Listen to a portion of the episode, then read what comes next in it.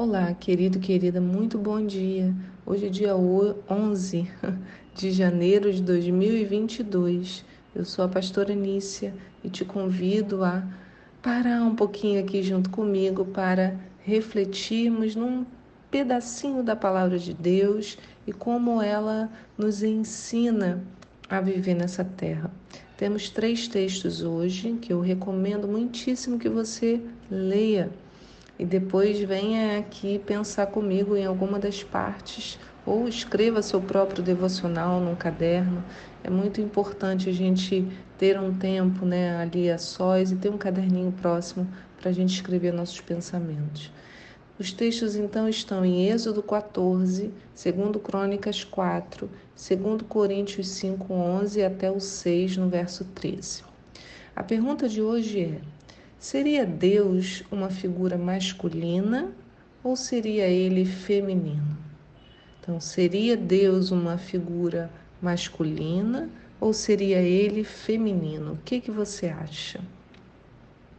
Os textos de 2 Crônicas 3 e 4 narram a construção da casa do Senhor realizada por Salomão é, vai contando detalhes dos trabalhos. Por exemplo, em 2 Crônicas 3, verso 1 diz: Então Salomão começou as obras para a construção do templo do Senhor, a casa do Senhor em Jerusalém, no alto do Monte Moriá, onde o Senhor havia aparecido a Davi, seu pai, exatamente na área que Davi providenciara, na eira, o terreno de Malhar, o trigo de Ornã Araúna, o Jebuseu e ele deu início à edificação do templo no segundo dia do segundo mês do quarto ano do seu reinado. São apresentados diversos detalhes dos trabalhos realizados e assim a gente consegue imaginar a grandeza e a beleza do que se estava fazendo.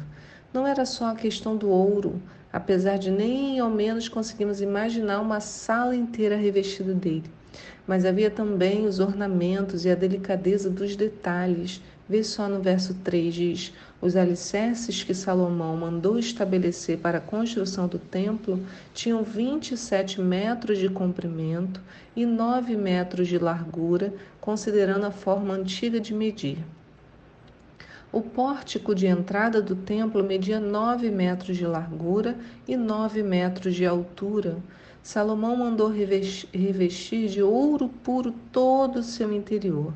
Forrou de pinho o átrio principal e revestiu-o de ouro e decorou com obras de arte e ilustrações de tamareiras e correntes.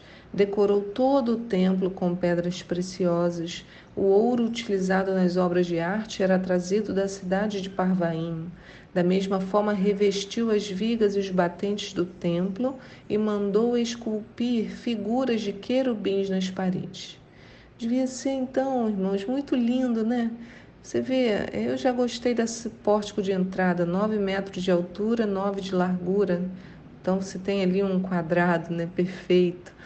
Devia ser tudo, era tudo, né, muito bem calculado, tudo numa proporção que tornava tudo belo. E ontem nós falamos sobre a natureza criadora de Deus, né? Para criar o homem, porque ele estava expressando algo da sua própria natureza. E hoje eu quero te dizer que essa natureza criadora de Deus também está sobre nós.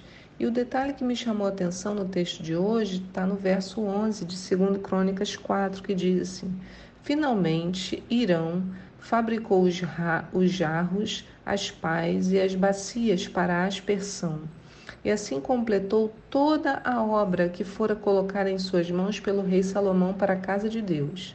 As duas colunas, os dois capitéis em forma de taça, no alto das colunas, os dois conjuntos de corrente que adornavam os dois capitéis, as quatrocentas figuras de romãs para os dois conjuntos de correntes, sendo duas fileiras de romãs para cada conjunto, os dez carrinhos com suas dez pias. Observa quantos detalhes Salomão projetou para o templo. Então, tinham as colunas, tinham os capitéis em forma de taça lá no alto das colunas, tinham correntes que adornavam esses capitéis, e nessas correntes, 400 figurinhas de romãs, quer dizer, duas fileiras de romã para cada conjunto de corrente. Era muito detalhe. Né? Cada coluna possuía esses correntes, 400 romãs no total, tudo meticulosamente calculado. Eu pensando nisso, eu lembrei do que, de que Salomão pede a Deus sabedoria. Em 2 Crônicas 1, no verso 7, Deus chega para Salomão e propõe a ele: Pede o que desejas que eu te concedo. E Salomão respondeu o quê? Ele considerou, falou: Olha, foste muito bondoso e misericordioso com meu pai, misericordioso com meu pai Davi e me fizeste rei em seu lugar. Ó Senhor Deus, confirme-se agora a tua promessa feita a meu pai, pois me tornaste sobre um rei, sobre um povo tão numeroso quanto os grãos de poeira da terra. Aí ele vem e pede: sendo assim, dá-me sabedoria e conhecimento para que eu possa governar esta nação com justiça, pois quem é capaz de liderar este grande povo? Então Deus afirmou a Salomão: visto que é precisamente este o desejo do teu coração, e não rogaste por riquezas, bens e honra, nem a morte dos teus inimigos, tampouco pediste longevidade, mas suplicaste por sabedoria para ti conhecimento, a fim de ser capaz de julgar corretamente o meu povo, sobre o qual te constituí rei, receberás sabedoria e conhecimento, e também te darei riquezas, bens, honra e glória, como nenhum rei teve antes de ti, nem homem ilustre algum possuirá depois de ti. Então a criatividade de Salomão vem do alto do próprio Deus. Mas você poderia pensar, ah, foi só para Salomão, porque ele pediu. Porém, a gente precisa lembrar que nós fomos feitos à imagem e semelhança do Pai, como lemos lá em Gênesis 1, no verso 26, diz: Façamos o homem à nossa imagem, conforme a nossa semelhança. Então foi nesse ponto que eu achei ter uma pequena resposta para a pergunta do nosso devocional: seria Deus homem ou mulher? Bem, se Deus criou homens e mulheres segundo a sua imagem e semelhança, ele teria em si a natureza feminina e masculina. Todas as características que vemos predominantes em um ser e no outro, Deus as possui. Eu não penso, ó, não penso que ele seja homem e mulher ao mesmo tempo. Eu não acho que ele seja uma mistura, como alguma misoginia, como muitos indivíduos hoje querem é, ser. Para mim, ele não tem um sexo, mas ele possui a natureza de ambos, as características. Senão, como haveria de criar os dois, homem e mulher, à sua semelhança? Então, há uma, uma questão de atributos que Deus possui nas suas características é, intrínsecas. E por que eu falei do templo? Porque esse montão de detalhes que Deus criara para o tabernáculo e aqui por intermédio de Salomão para o templo, nos ensina bastante sobre a natureza feminina de Deus porque poucos homens pensariam em fazer 400 romãs, né? mas as mulheres, meu amigo, a gente seria capaz de fazer esses detalhes. Mas ainda assim nós vemos Salomão aqui pensando e criando com toda essa capacidade, porque foi derramado sobre ele essa característica do próprio Deus.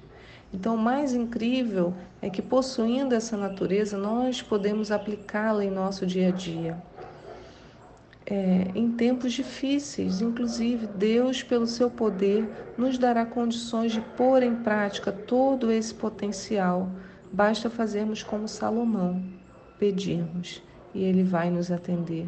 Numa situação difícil da sua vida, você pode falar: Senhor, eu preciso de sabedoria e conhecimento para lidar com essa questão. Abre, Senhor, a minha mente. E o Senhor, que possui toda essa capacidade, já colocou dentro de nós. Às vezes ele só precisa nos mostrar como acessar esse potencial. Que o Senhor abençoe o seu dia, essa terça-feira. Que o seu coração esteja firmado na rocha, inabalável no nosso Senhor. Fique na paz. Tchau.